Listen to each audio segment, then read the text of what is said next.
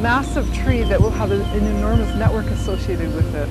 So you could think of this as a mother tree. You know, it's it's in the sense that it's a dominant tree in the forest. Um, it, it's probably networked into all of the trees all around it, even though they're of different species. So this tree is probably linked over to trees as far as you can see. It's just that there are trees in between that are, are the bridges for the network. Forest ecosystems are really complex systems, just like the Earth is a complex system.